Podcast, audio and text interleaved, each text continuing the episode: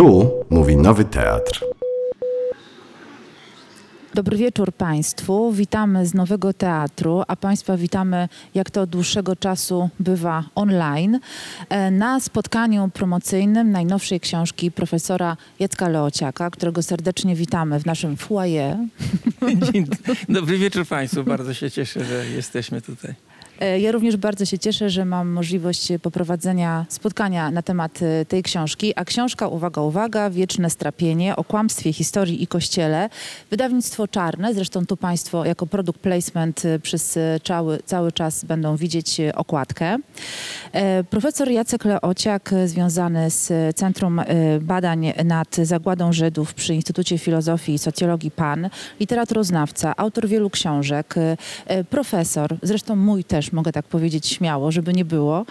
E, bardzo wiele osób, które w różny sposób zajmują się tematyką zagłady, literaturą, kulturoznawstwem, e, są wychowankami e, pana profesora. Mówię o tym dlatego, ponieważ to pokazuje pewnego rodzaju interdyscyplinarność według mnie w podejściu e, w pana pracy. I e, ta interdyscyplinarność widoczna jest również w pana najnowszej książce. Zanim przejdziemy do tego, aby dokładnie ją na czynniki pierwsze e, rozkładać i tutaj gradobicie pytań, e, moje e, zakładki już sugerują tutaj wiele różnych ścieżek, którymi chciałabym iść. Gęsta jak jesz, tak? Chodziło o kolor, po prostu musi być dopasowana. E, Zanim to zrobimy, to chciałabym po Bożemu e, rozpocząć od samego tytułu. Wieczne strapienie. Czy pan profesor jest strapiony i czym?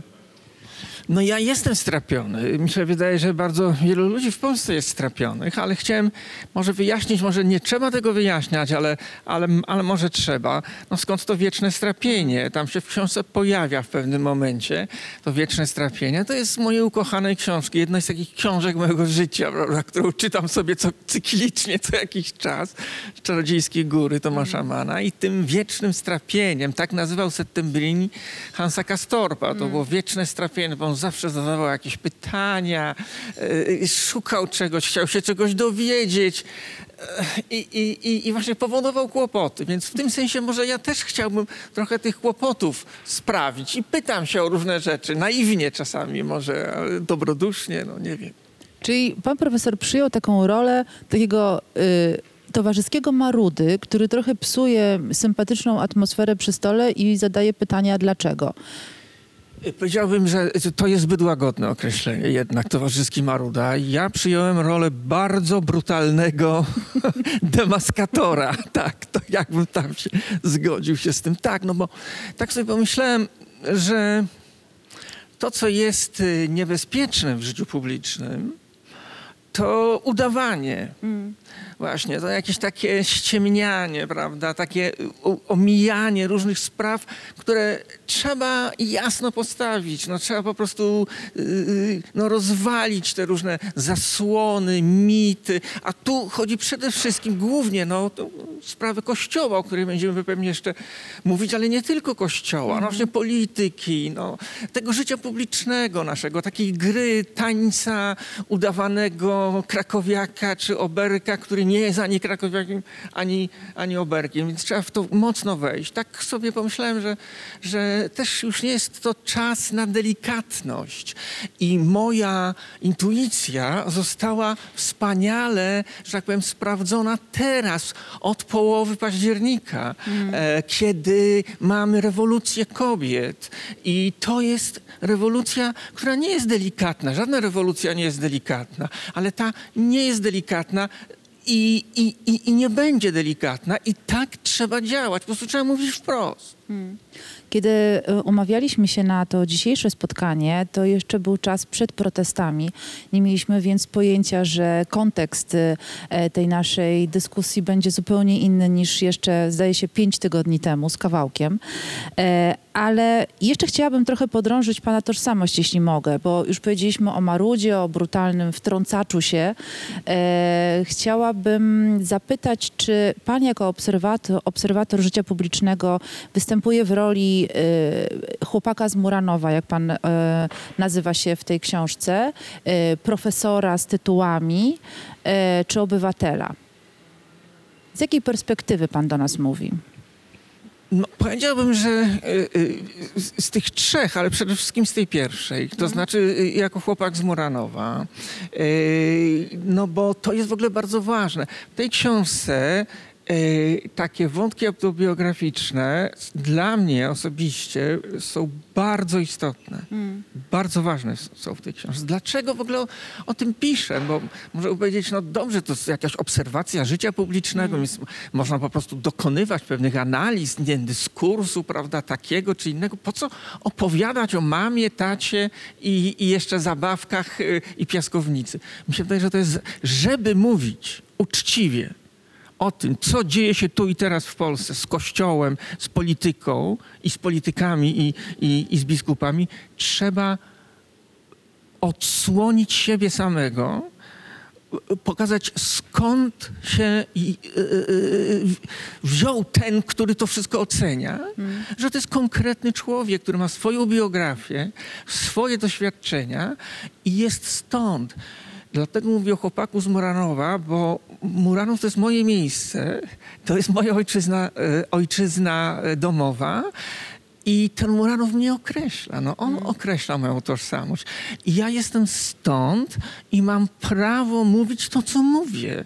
Bo to jest mój obywatelski również e, e, obowiązek. I tu jest ta druga perspektywa właśnie, perspektywa ob- obywatelska. Nie możemy zamykać oczu na to, co dzieje się w naszym kraju, e, ponieważ jesteśmy obywatelami tego, tego kraju. I wszyscy ci panowie i panie, o których ja tutaj piszę, przeważnie piszę o panach, są tak samo obywatelami, bez względu na to, jak są ubrani. Czy w rozklapane, brudne buty, za duży garnitur, koszulę rozwalającą się na brzuchu, tak jak prezes, czy e, w różne takie kolorowe stroje, e, prawda, z, przyszywane złotymi nitkami, jak kardynałowi biskupi.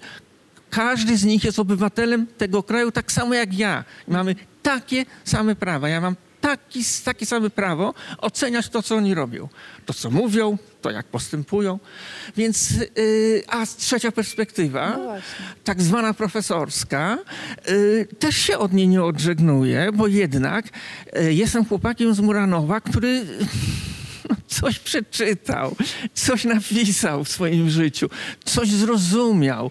Wciąż dąży, żeby jeszcze coś więcej zrozumieć z tego, co się wokół mnie dzieje. No i ja tu wychodzę no, z takiego mojego, powiedziałbym, to jest taki mój bagaż. No.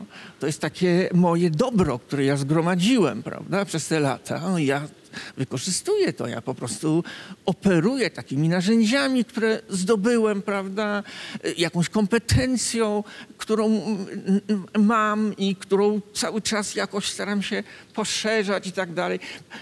Poza tym operuję czymś, co jest bardzo rzadkie teraz. Tak mi się wydaje. Znaczy rozumem. Rozumem krytycznym. Dla mnie to jest niezwykle ważne. I no, jako profesor jestem zobowiązany wręcz posługiwać się rozumem krytycznym. I, I dlatego te trzy perspektywy są równie ważne, ale najważniejsze to jest Muranów. E, Podrążę ostatnią zatem.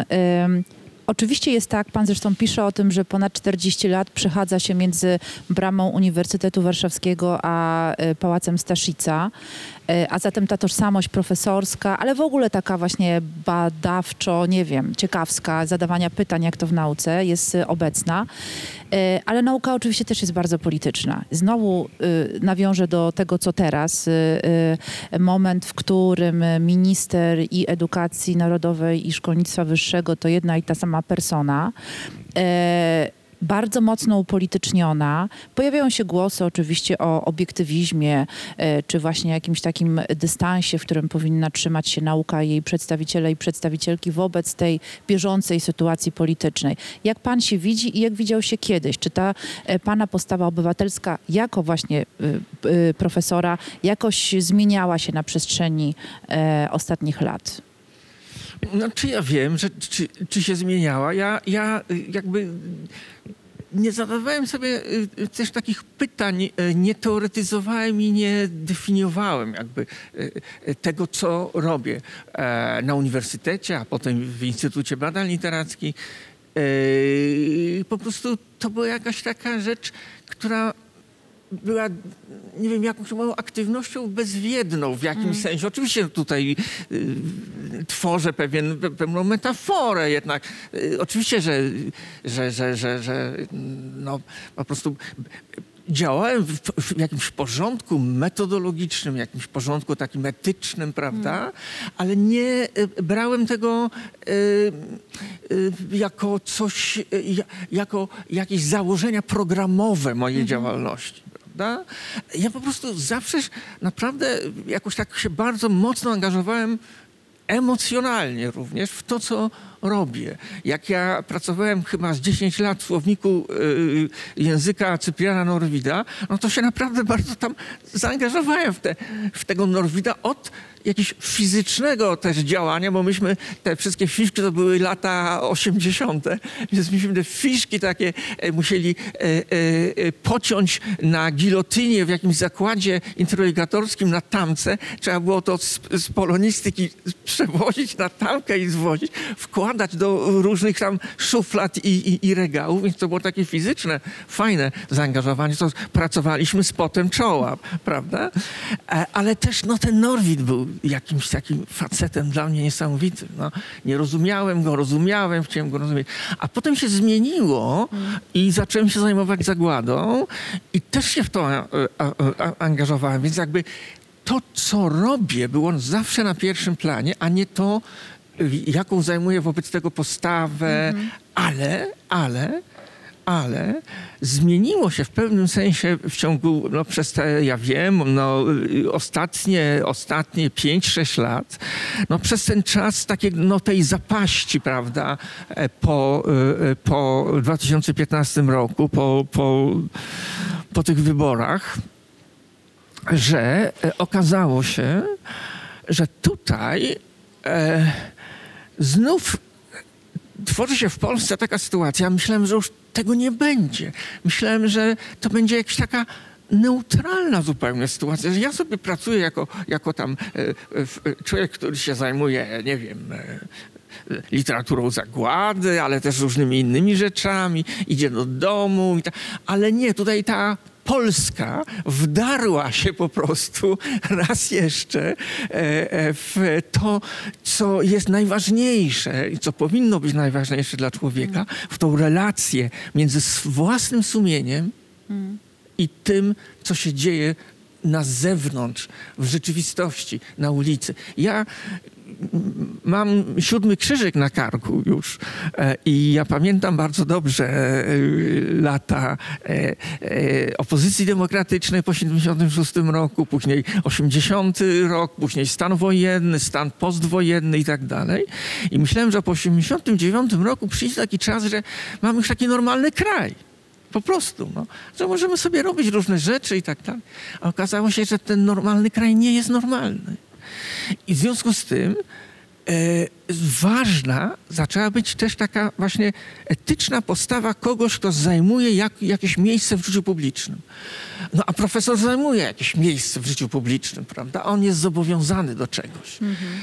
I, i- I w tym sensie już jakby e, zataczam takie koło i, i wracam już do tego sedna e, pani pytania. No w tym sensie tak. W tym sensie myślę, że te ostatnie lata to są lata, kiedy człowiek zaczyna myśleć o tym, dlaczego to robi dla, i, i, i jakie ma zobowiązania etyczne. I w tym sensie y, jestem osobą, która coraz bardziej świadoma jest tego, że coś ode mnie musi zależeć i ja nie mogę być obojętny.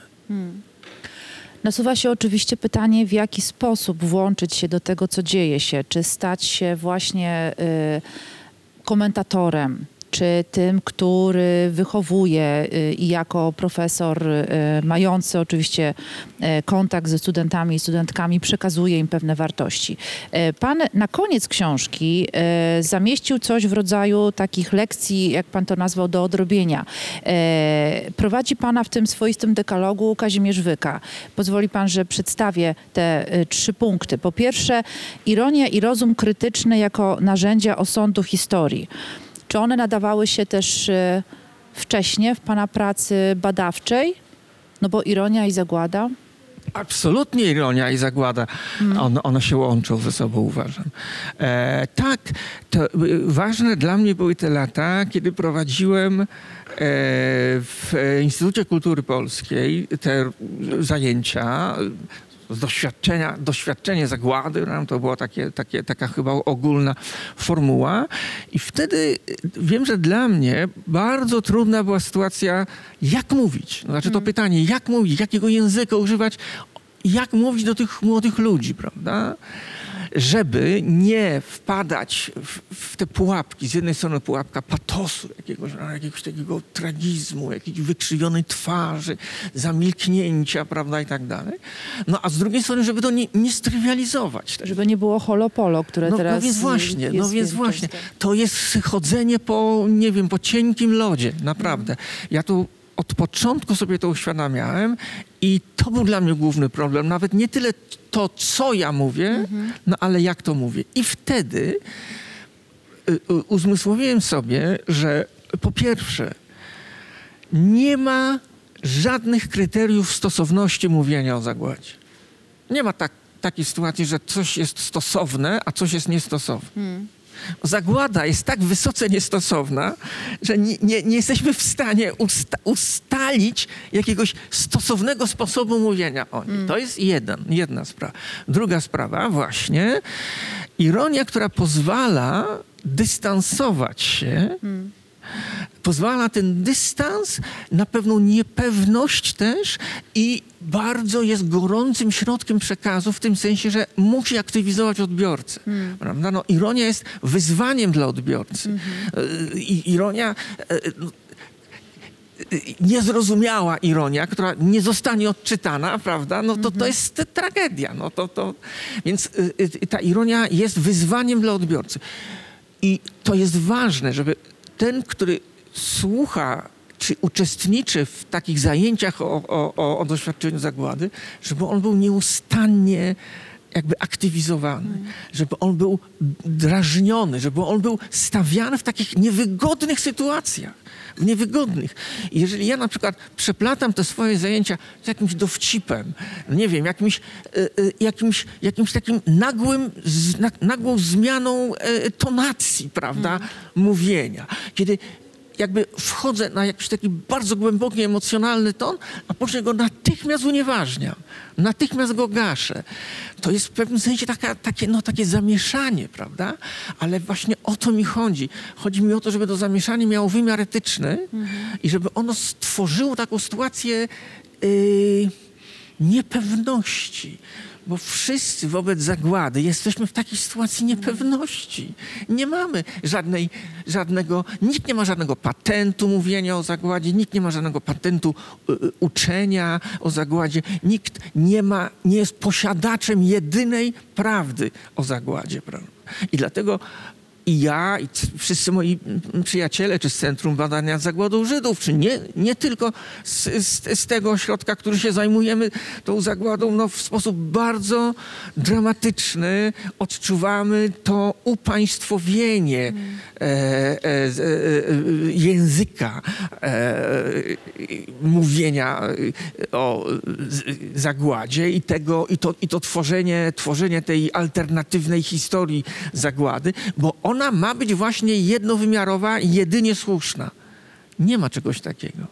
Pisał pan o tym w poprzedniej książce Młyny Boże, zapiski o Kościele i Zagładzie, zaczynając zresztą e, książkę bardzo ironicznie, że e, wbrew pozorom Holokaust nie odbył się po to, aby e, Polacy mogli pokazywać, jak bardzo ratowali Żydów, ale ta ironia, o której mówimy, jest też bardzo widoczna i odczuwalna w, w książce Wieczne Strapienie. A myślę sobie też o tej ironii w kontekście odnoszenia się wobec tego, co dzieje się współcześnie.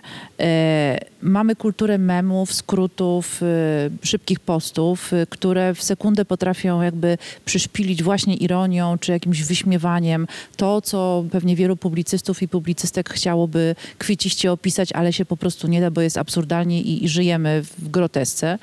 E, Pan też to tutaj e, e, robi, ale są tutaj też te momenty, o których Pan wspomniał w kontekście dramaturgii prowadzenia spotkań, że żarcik, lecz potem wielka ściana, od której się odbijamy, z której nie można już nic jakby wydobyć, jeśli chodzi o takie środki komunikacji.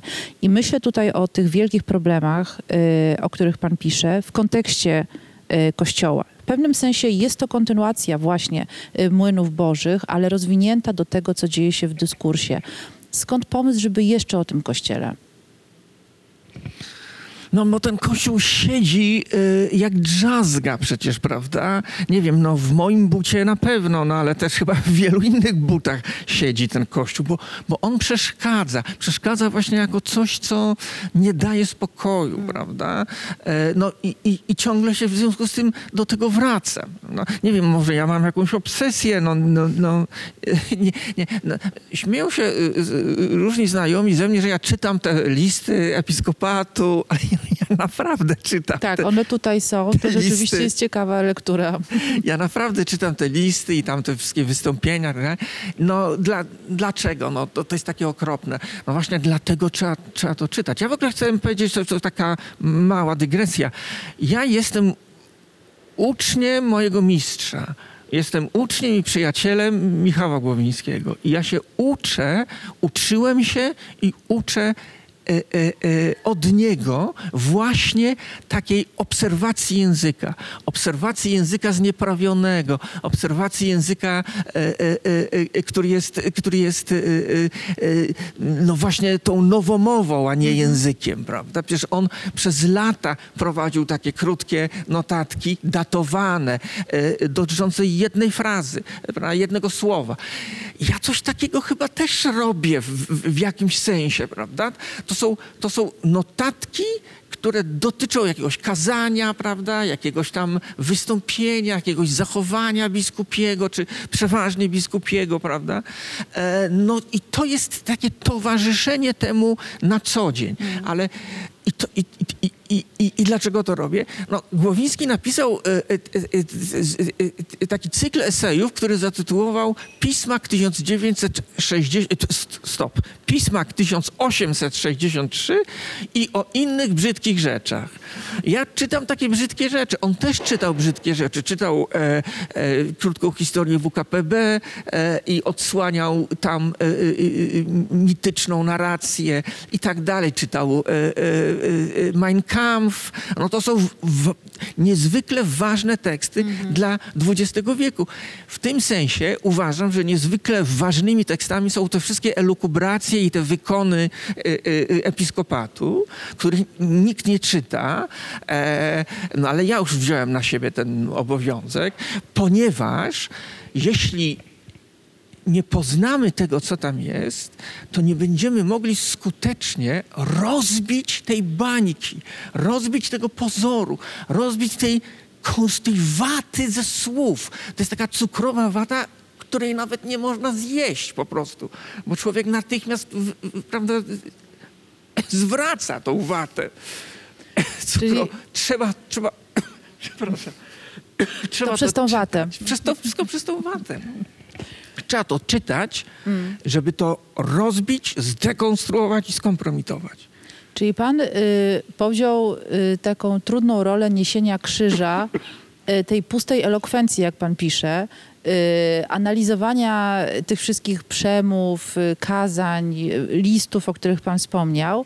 I rzeczywiście nagle okazuje się, że jak tak trochę tak paznokciem tam po, po, tej, po tym sztafarzu właśnie fantastycznych y, y, pustosłowia, właściwie nowomowy, jak pan powiedział, za profesorem Głowińskim, e, to się to właśnie okazuje niczym i nagle e, kończy się to tym, że e, młodzież na Jasnej Górze zmuszana jest niejako za przepraszanie za pedofilię w kościele. To znaczy jakby te słowa prowadzą w jakieś takie rejony, których przypuszczalnie w ogóle nikt się nie spodziewał. E, Czy jeszcze oprócz takich, e, takich sytuacji odkrył Pan pod, tym, pod, pod tą pustą elokwencją coś jeszcze? I czy to nie jest przypadkiem zło, jeśli mogę podpowiedzieć? To jest bardzo ważne pytanie i to jest jedna z takich, jeden z takich fundamentów tej książki. I to jest właśnie taka, no po to ona została napisana między innymi. Tu małe sprostowanie, y, Tak. y, y, to nie na Jasnej Górze te dzieci przepraszały za pedofilię, tylko w katedrze łódzkiej i otwarty biskup Ryś prosił ich o to. Tam jest tyle ciekawych postaci, mogłem się pomylić. ja wiem, ja wiem. Nie, ale to jest istotne, bo z kolei Jasna Góra też jest bohaterem Tak, e, o tym za poważnym tak. tego tekstu, tego, tej książki, tak. No i właśnie ja myślę, że mamy obowiązek jako, jako ludzie e, myślący właśnie, a nie ubezwłasnowolnione owieczki, takie, które tylko idą do strzyżenia, wracają, znowu ta wełna im rośnie i znowu tam są strzyżone, tylko ludzie po prostu zwykli ludzie, ale, ale mający głowy. Przecież my mamy głowy. Ja nie wiem, czy wszyscy się zorientowali jeszcze, że mają głowy, prawda? A w tych głowach coś tam jeszcze jest i, i, i pracuje, prawda? Więc jeśli tak jest, to my mamy obowiązek widzieć, u, u, u, ro- rozumieć, jakoś odkrywać to, co się z nami robi. I uważam, że te wszystkie właśnie działania, ten cały teatr kościelny, prawda, to jest coś, co e, e, e, właśnie ma nas w jakiś sposób zorganizować, w jakiś sposób ma nas sformatować, prawda? Jak ma, ma nas ulepić jakoś, tak? I żebyśmy byli tacy, jacy mamy być i żebyśmy nie podskakiwali i żebyśmy nie przechodzili tych, tych granic, tylko te ścieżki nam wyznaczone, iść po tym masz numerki, tam każda do tych swoich zagródek, później ta, ta ow- owieczka idzie, a później jest y, na święta, to jest wypuszczana na, Wybieg. na wybieg, a potem z powrotem. Nie, nie jesteśmy owcami i dlatego trzeba czytać te wszystkie, e, e, e, te wszystkie wypowiedzi i trzeba słuchać, co mówią do nas biskupi. Ja obawiam się, że większość ludzi, która, która chodzi do kościoła, nie, nie, nie słucha tego. Znaczy ona słucha, ale nie słyszy. Prawda? Więc ja postanowiłem słuchać i słyszeć i postanowiłem prosić ludzi, tych, którzy będą czytać tę- tę książkę, żeby jednak spróbowali coś takiego zrobić, bo wtedy co się okaże? Między innymi okaże się to, o czym pani mówi, pani Sylwio, co jest pod tym? Co jest pod tym? Pod tymi pięknymi słowami. Ja w ogóle uważam, że Kościół jest wytwórcą słów. To jest y, jakaś Fabryka. w taką fabryką słów. To jest super, tak. To jest, to, to jest bardzo ważna jego funkcja.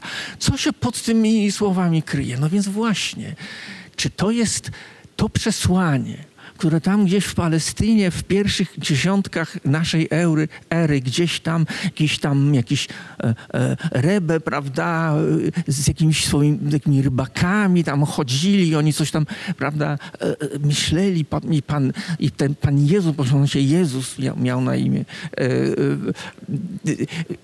opowiadał na górze kazanie mm. prawie. Czy to, czy to się tam te wszystkie mm, mm, prawdy o miłości bliźniego, o tym, że, że cisi, że, że, że dobrego serca ludzie, to to jest najważniejsze. Czy to się tam pod tym kryje? Mi się wydaje, że, że, że tam pod tym kryje się takie wezwanie do posłuszeństwa. Znaczy, że to miłosierdzie jest zastąpione w ten sposób. Znaczy, nie tyle miłosierdzie, co posłuszeństwo. Posłuszeństwo. Jest korporacja, która ma swoje interesy, ma swoich klientów, e, dba o swój wizerunek em, i o swoich pracowników bardzo. E, no to, to, jest, to jest tak zwana lojalność korporacyjna, prawda? Ta korporacja jest niezwykle uhierarchizowana i taka, ma, ma taką feudalną strukturę, to się nie, nie zmienia od y, y, y, dwóch tysięcy lat, no ale, ale, ale tam jak się już jest w tej korporacji, no to można liczyć na, na, na, na różne mm, no, takie właśnie sytuacje, że jak kto, komuś tam coś się powinie noga albo za, za, za bardzo się rozhasa, prawda, no to zostanie nam tam jakieś inne piętro przewieziony tego, tego wieżowca korporacyjnego i nikt już go nie znajdzie tam, prawda? No więc to może to się po prostu kryje. Może to się kryje pod tymi, e, pod tymi, pod tymi, pod tymi listami i tak dalej. Może to, może to jest to ubogacanie. Kto kogo ubogaca? Trzeba się zapytać, prawda? Kto kogo ubogaca? Oni mówią, że oni nas ubogacają, a oni się sami bogacą. No tak, prostu. to jest. Ale wspomnieliśmy y, o Jasnej Górze. Y, I wydaje mi się, że w tym kontekście również y, jakby e, historii przedwojennej, ale też tego, co dzieje się i działo po, y, y, po tym, kiedy Młodzież Wszechpolska znowu się reaktywowała. Y, Ja akurat mam pamię- pamięć słonia i y, pamiętam, y, że za to odpowiedzialny jest Roman Giertych, który teraz bryluje jako czołowy opozycjonista. Y, wydaje się, że za tym pustosłowiem, oprócz tego ubogacania się nami i to takiego bardzo be- bezpośredniego, e, czai się też po prostu faszyzm. Czy to jest e, e, słowo, którego nie powinnam używać? Nie, jak najbardziej trzeba używać to słowo, w Polsce jest faszyzm. Jest neofaszyzm, no nie wiem, odrodzony faszyzm, prawda? Otwarty, no, bez ogródek, prawda? Bez, bez osłonek. E, mamy faszystów w Sejmie przecież, no to, to, jest, to była chyba e, po 45 roku y, czegoś takiego nie, nie, nie było. E, tak, faszyzm to jest słowo ważne i również ważne w kontekście Kościoła, w kontekście polskiej, y, bieżącej sy- sytuacji politycznej, prawda? E, I tego, co widzimy na ulicach, prawda? I tych podkutych butów, które słychać, prawda, jak maszerują. Słychać było też, jak przemaszerowały przez Sejm e, te podkute buty w 2017 bodajże roku, kiedy m, e, Sejm specjalną uchwałą uczcił e, brygadę m, e, świętokrzyską, prawda? A potem najwyżsi przedstawiciele władz, prezydent, premier składali wieńce, obejmowali patronaty nad tymi ur- uroczystościami, więc no, bardzo wyraźnie widać, że to nawet w takim głównym nur, nurcie, nie jakimś, jakimś takim no, skrajnym, ale w głównym nurcie politycznym w, e, e, e, władze państwowe po prostu otwarcie popierają n- e, faszystowską b- brygadę świętokrzyską, no, czcząc ją i, i, i tak dalej. Warto też przypomnieć, że ta uchwała mm, na cześć brygady świętokrzyskiej została przegłosowana również głosami mm, takiej partii, która się nazywa Platforma Obywatelska. I w związku z tym ten faszyzm jest realną, a czy- po pierwsze to jest realna obecność, realna obecność, po drugie realne zagrożenie. E, a jeśli się e, e, e, teraz jakby spojrzy na- to e, z perspektywy Kościoła, no to przecież no, historia XX wieku, e, czyli tego wieku, w którym ten faszyzm na początku się rozwija, czy we Włoszech, prawda, w, Hiszpanii, później e, e, e, e, w Niemczech, e, to jest historia również silnych uwikłań Kościoła e, e, w faszyzm, prawda? To jest osobny temat, oczywiście nie chcę tutaj tego e, jakby też no, jakby upraszczać zbytnio, ale, ale powiedziałbym tak, że takie można zadać pytanie, komu bardziej jest potrzebny ten faszyzm, czy Kościołowi, czy, czy faszyści są potrzebni Kościołowi, czy Kościół jest potrzebny faszystom, prawda? I, i, i jeśli patrzę na to z perspektywy dzisiejszej, no to wydaje mi się, że jednak to e, Kościół potrzebuje faszystów. Bardziej niż faszyści Kościoła. Dlaczego? Dlatego, że Kościół czuje, że ma tutaj dobrą publiczność. Że ta publiczność przyjdzie. E, ta publiczność uświetni racami e, patriotycznymi y, eksklamacjami e, msze. To jest objaw słabości Kościoła. To otwarcie na faszyzm. Faszyzm celem faszyzmu nigdy nie było Królestwo Boże w rozumieniu Kościoła katolickiego. Celem faszyzmu jest zupełnie co innego. Kościół jest elementem, jest etapem na drodze faszystów. Prawda? Przykład yy, Trzecia Rzesza. E, a, y, te alians kościołów y, katolickiego i protestanckiego e, z faszyzmem e, wywołał z jednej strony no, y, bardzo y, jednak stanowczy e, taki ruch protestu w kościele e, protestanckim e, i e, powstanie tak zwanego kościoła wyznającego z, z Bonhoefferem, z, z, Nym- z Nemolerem, prawda? Ale jednocześnie bardzo wielu popierających faszyzm hierarchów, bo właśnie rozumiejących, że faszyzm wzmocni Kościół, że wzmocni Kościół, ale pod koniec lat 30., kiedy faszyzm Hitlerowi, przepraszam, kiedy Kościół Hitlerowi już przestał być potrzebny, e, no to zgniódł go e, e, swoją żelazną ręką. I i- i 37, 38 rok to są naprawdę silne prześladowania Kościoła, aresztowanie zakonników, księży. Także chodzi o to, że faszyzm się bawi z Kościołem, a Kościół uzna, uwa, uważa faszystów za sprzymierzeńców, którymi oni tak naprawdę nie są. Oni są tylko tymi jakby na, na, na pewien czas zbli, zbliżającymi się do faszyzmu. I te umizgi, e, na, e, które się na Jasnej Górze odbywają teraz podczas tych pielgrzymek e, e, młodzieży, są nie tylko e, haniebne po prostu i żenujące, e, ale też są dla mnie objawem słabości Kościoła. Już zupełnego takiego, no odlotu, no, zupełnego, zupełnego odlotu od rzeczywistości, od, od przyzwoitości, od, jakiegoś, od, od, od jakiejś elementarnej przyzwoitości. Ci ludzie są nieprzyzwoici.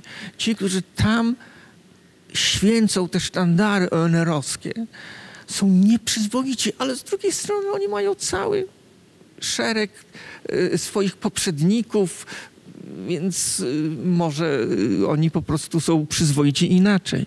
y, przyzwyczajeni do swojej własnej tradycji. Jednym z takich wniosków, który nasuwa się przy okazji lektury pana książki, który wydaje mi się, że ten wniosek jest skonstruowany dość jasno. Brzmi on, Kościół taki, jakim teraz jest, nie nadaje się na żadne reformy i zmiany. Znaczy, ten urząd należy rozwiązać. Ale ja cały czas przy okazji y, obecnych protestów, ale też w ogóle sytuacji, która już od dłuższego czasu jest, od, nie wiem, kleru smarzowskiego przez y, y, dokumenty braci Sekielskich, które są tak naprawdę jakimś podsumowaniem wieloletniej dyskusji, też dotyczącej apostazji na przykład. Spieram się albo jakoś jestem w ten sposób y, stawiana w dyskusji, że muszę trochę pocieszać swoich y, znajomych katolików. I pan pisze o nich y, per katakumby, to znaczy to jest całe środowisko oczywiście Tygodnika Powszechnego, Znaku, Więzi, Kiku i, i magazynu Kontakt. Zatem pewnie naszych wspólnych znajomych, skądinąd dobrych ludzi tak zwanych, tak, tak zwany y, figura dobrego księdza. No i teraz co z nimi? E, To znaczy, jak oni się mają względem tej niereformowalności e, instytucji, w której, w której są, w różny sposób oczywiście. Jak pan to widzi, to napięcie? Tak, ja, ja jakby w dwóch y, y, takich fazach odpowiem. Po pierwsze kwestia reformowalności czy niereformowalności Kościoła.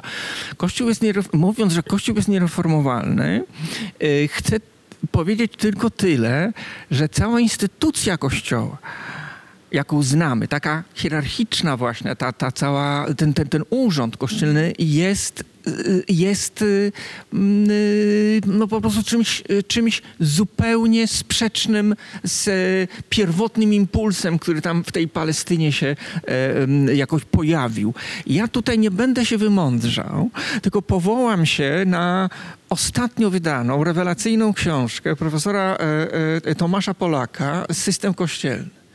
Tomasz Polak, e, dawniej ksiądz, ksiądz Węcławski, jeden z najwybitniejszych teologów polskich, e, po dokonaniu apostazji właśnie, pisze tą książkę, to jest taką, taką sumą jego przemyśleń na temat czegoś, co on nazywa właśnie systemem kościelnym.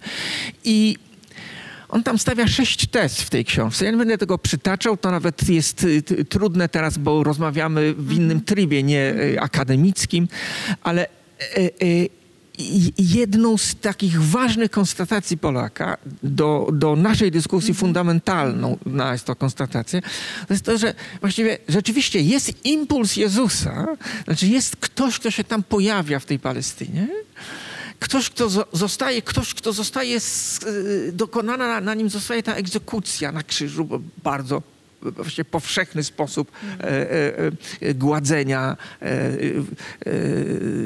różnego typu przestępców. I tu się to załamuje jakby. I ci uczniowie tego, tego, tego Rebego, który tam został ukrz- ukrzyżowany, oni, oni, oni, oni tracą grunt pod nogami. prawda? I tu następuje coś w rodzaju takiego, tak jak pisze Polak, e, jakiegoś takiego wzbudzenia, takiego fantazmatu, prawda? I, i, i, I to jest właściwy moment powstania pewnej doktryny, prawda?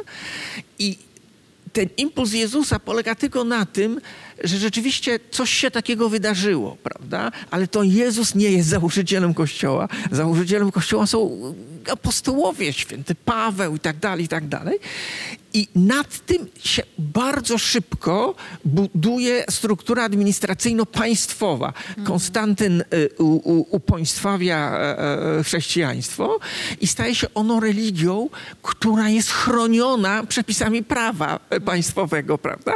I tak dalej, i tak dalej. I tworzy się bardzo szybko jakaś instytucja, która jest kompletnie nieadekwatna do jakby za, zawartości, którą ma nieść tego właśnie, tego, tego, tego przesłania. To jest oczywiście bardziej skomplikowane, e, natomiast e, dwie ostatnie tezy, e, tak jak tutaj już kilka razy po, powtarzałem przy różnych sytuacjach, mam e, przyjemność e, konstatować, że głoszę od dawna.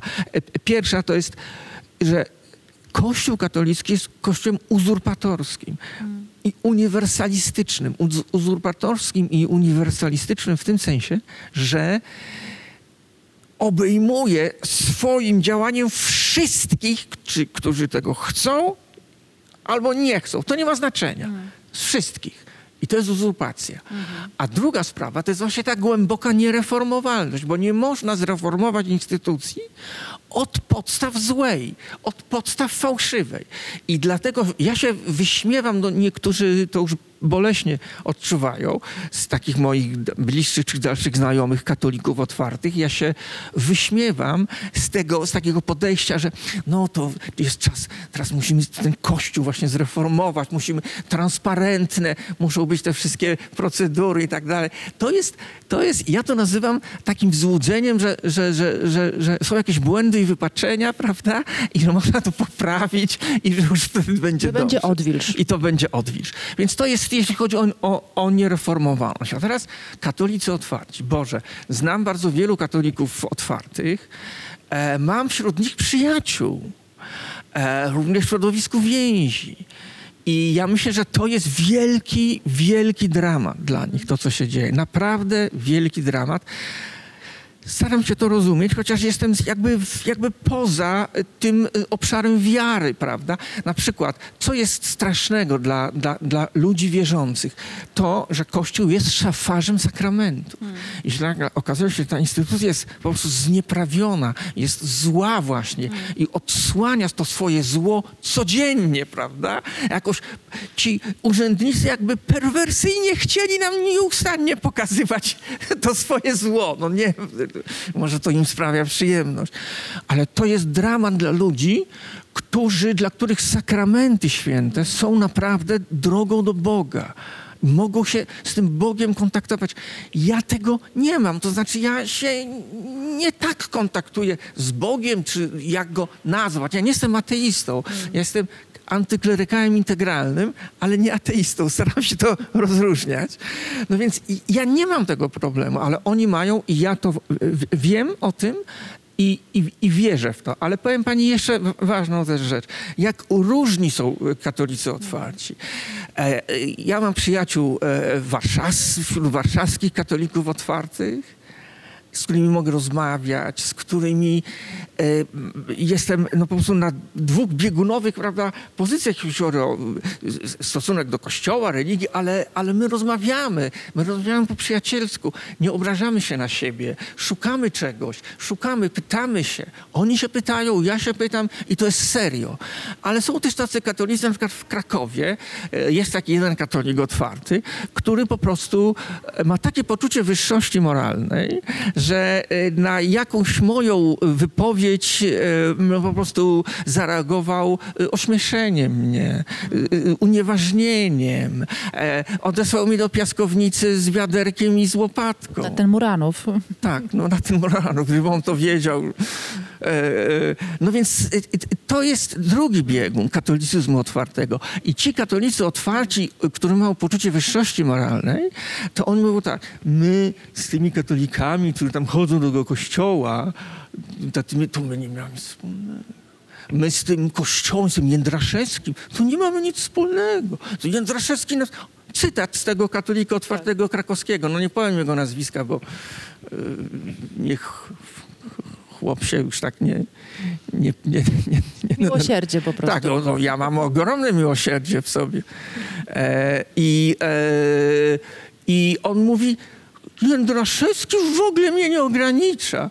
Nie ogranicza mojej suwerenności, ale za, zasuwa do kościoła, którego metropolitą jest Jędraszewski i po prostu, no, więc, no więc oni nie widzą tej To jest tej bardzo ciekawe, że jego katolika jakby on nie ogranicza, nie obchodzi, a mnie ateistko on niestety musi bardzo obchodzić, bo mnie ogranicza, więc to jest ten No więc paradoks. Pani Sylwo, doskonale to pani ujęła. Ja od wielu lat mam takie e, przeświadczenie, że, katoli- że katolicy otwarci krakowscy, oni są w jakiejś takiej ekskluzywnej pozycji. Że Sa, ta, loża VIP. tak, oni są super, bo oni tak, nikt ich nie ogranicza w ich, w ich otwartości, prawda? I, I mówią tak, to są również fakty. y, y, y, Ja mówię, no ale co z tym Jędraszewskim? No co wy z tym zrobicie? A Jędraszewski nas nie obchodzi. A mnie obchodzi. No. Dokładnie się tutaj zgadzam z panią. Mnie obchodzi. Obchodzi też dlatego, że oczywiście nie mówimy tutaj o kwestiach czysto dotyczących y, czy to religii, czy to dogmatów, czy to religii i polityki, ale również obyczajowości i kwestii społecznych, które są jakoś bardziej lub mniej, ale jednak masowe.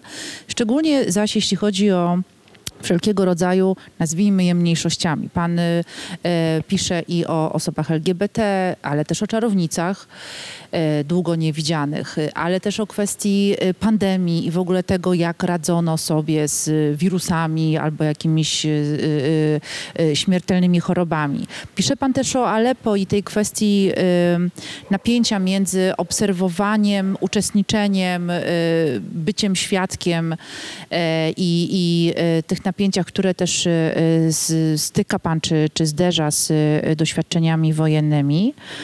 Mm, Myślę sobie cały czas, bo jednak oni mi tak tkwią po prostu jak drzazga, e, ci, co tamtych nie interesują, że tak, ta sytuacja, która teraz się dzieje, również na ulicach, bo nie tylko jesteśmy w dyskursach y, naukowych, ale takich bardzo też ulicznych, konkretnych, jest też pewnego rodzaju buntem wobec tej wieloletniej przepychanki, wpychanki się chyba tak powinnam raczej powiedzieć, w kwestie obyczajowe i społeczne.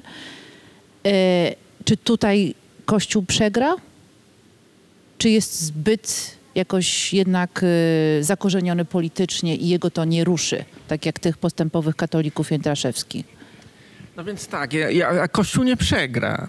Nie. E, Nie, nie, nie. Znaczy nie przegra w tym sensie, że nagle y, przestanie istnieć za tydzień, prawda? I my wszyscy wolni wybiegniemy na ulicę, powiemy już możemy swobodnie oddychać. Nie, nie. Ja widzę y, inną, inny scenariusz tutaj.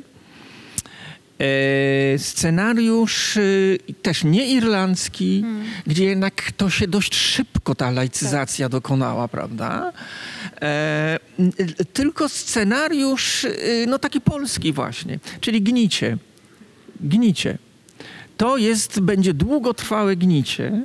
E, I będziemy tak po prostu żyć obok tego truchła. No. Oni będą udawać, że żyją, prawda? ale oni są przecież w- nieżywi, no po prostu oni są truchłem, prawda? Oni, to znaczy cały ten episkopat, cała ta hierarchia, cały, ci, ci, ci wszyscy, którzy nas pouczają o wszystkim, jak mamy myć zęby, e, jak mamy i, i tak dalej, i tak dalej. Od, do, do, w- ogóle są zafascynowani biskupi przede wszystkim y, tym obszarem ginekologiczno-położniczym. Tak, to jest ich hobby.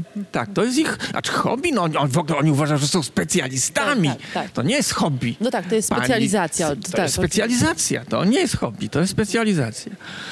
Więc y, i tak będzie. Mm. I będzie teraz tak, ja też nie widzę y, takiej możliwości, żeby nagle gwałtownie tutaj jakiś taki był odpływ. Ten odpływ jest już bardzo silny ludzi.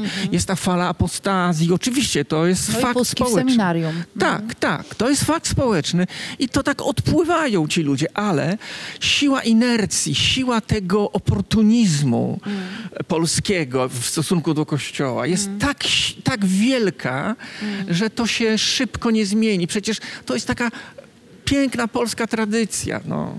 Chodzić do kościoła, święcić jajka, no, różne takie rzeczy robić, prawda? Ch- chrzcić, e, e, e, e, e, prowadzić dzieci do pierwszej komunii i tak dalej, i tak dalej. To jest pewien rytuał taki społeczny. Ja nie wiem, co, ile tam jest jakiejś takiej wiary, jakiejś duchowości, jakiejś teologii, takie, nie wiem, no ważne, że wiesz, komputer na pierwszą komunię, tam rower, kład, e, czy coś, no, to jest ważne, no, i sąsiedzi, żeby widzieli, przepraszam, że tak mówię, może nie chcę nikogo, przepraszam bardzo, nie chcę nikogo jakoś urazić, no, e, i, no, ale wiem, no, to się No widzi, tak, bo to jest prawda? bardziej obyczajowość To i jest, jakby to jest bardziej obyczajowość niż niż, Mhm. niż jakaś duchowość. No. Polska nie jest krajem duchowym. To znaczy w sensie, y, No to jakim jest krajem? no właśnie, no, Przecież tam jest płacząca wierzba i maki i tam... Monte Cassino, A, no tak, tylko że to nie jest w Polsce. ale jednak oczy w tamtą stronę. No dobra, no to jak nie, jak nie duchowość, to duchota? Bardziej bym powiedział, że tak, bardziej bym powiedział, że ale każdy się boi otworzyć okno. To jeszcze zaprośmy do otwierania okien Kazimierza Wykę. Po drugie, że tak kontynuuje ten dekalog, niezgoda na kłamstwo i samookłamywanie się jako wyznaczniki postawy obywatelskiej. Myśmy tu mówili o okłamywaniu się takim społecznym, ale też o kościele. Postawa obywatelska, czyli jak to w praktyce mogłoby wyglądać? No, Pani Sylwio, y, to jest pytanie bardzo dobre dzisiaj, ale też łatwo na nie odpo- y, odpowiedzieć. Wystarczy wyjść na ulicę. To jest postawa obywatelska. Wystarczy wyjść na ulicę Warszawy, wystarczy wyjść na ulicę y, y, dosłownie setek miast i miasteczek polskich, żeby zobaczyć, co to znaczy postawa obywatelska. To znaczy między innymi to, że młoda dziewczyna mówi nie sytuacji, która e, prawnie mają obezwładnić, a wypływa ten cały pomysł prawny, wypływa z jakiegoś fantazmatu ideologicznego, który właśnie ci panowie ginekolodzy e, w tych sukienkach e, o, o, o, obszytych złotem, prawda, i tak dalej, e, oni to, oni to, oni to postanowili. No. A politycy im przyklaskują, bo mają tutaj swoje e, rachuby, prawda, że ci poprą tych, to tam ci poprą tamtych i tak dalej. No więc i ta dziewczyna mówi nie. I ona nie jest żadną działaczką społeczną, nie jest y, członkinią żadnej partii. Ona jest po prostu sobą i ona poczuła, że jest obywatelką, to znaczy jest osobą, która, której przysługują, przysługuje prawo do protestu i do powiedzenia nie. I że ona ma jakieś prawa w ogóle. Nie tylko jest bierną jaką, jakąś tam, prawda, marionetką, że ona ma prawa. Ona może odczytać sobie te prawa, ona może sobie te prawa uświadomić, co to, że, że jest jakaś Unia Europejska, że jest jakaś karta praw, prawda? Że ktoś to już wcześniej zrobił, że ktoś to opisał, że są jakieś inne kraje i w tych innych krajach jest zupełnie inaczej. To jest postawa obywatelska. To jest uświadomienie sobie, kim jestem i uświadomienie sobie, że to, kim jestem, rodzi pewien obowiązek mój domagania się przestrzegania, uszanowania moich elementarnych praw, bo jestem osobą myślącą, bo mamy głowy jednak, Tak, powtarzamy to, bo to ważne powtarzamy jest żeby to informacja. zapamiętać, Tak, tak. prawda? I, i, I jesteśmy obywatelem, znaczy nie jesteśmy gdzieś w jakiejś dziczy, w puszczy, prawda, amazońskiej, tylko jesteśmy w kraju, w środku Europy, w kraju, który popodpisywał różne konwencje, prawda, i traktaty i że to powinno obowiązywać. I to jest podstawa obywatelska, ale ona właśnie wypływa z krytycznej analizy rzeczywistości. No to jest kraj, który wiele podpisywał, ale jak słyszymy, może też odpisać, bo y, choćby konwencję dotyczącą przeciwdziałania przemocy wobec kobiet, czy choćby ostatni y, wyrok y, Trybunału. Punkt trzeci Kazimierza Wyki. Niezgoda na uśpienie polskiego sumienia w obliczu doświadczenia zagłady jako moralne zobowiązanie. Moralne zobowiązanie brzmi bardzo poważnie, jak obowiązek. To jest obowiązek, czy raczej to jest z rejestru obywatelskiego, moralnego właśnie? Gdzie plasować to poczucie? No, y, znaczy, źródłem jest, y, jest y, jednak to moralne poruszenie. A, a poziom obywatelski przychodzi później w takim sensie, że na forum właśnie pewnego publicznego działania e, można, można, można jakby do, domagać się czegoś, prawda? Ale żeby się czegoś domagać, to trzeba najpierw wiedzieć, to trzeba najpierw poczuć, czego się możemy y, y, y, domagać. Więc to jest taki głęboki wewnętrzny impuls. Ja myślę, że tu się pytaliśmy tak trochę żartobliwie, prawda, czy, czy Polska ma jakąś duchowość, czy, czy raczej nie.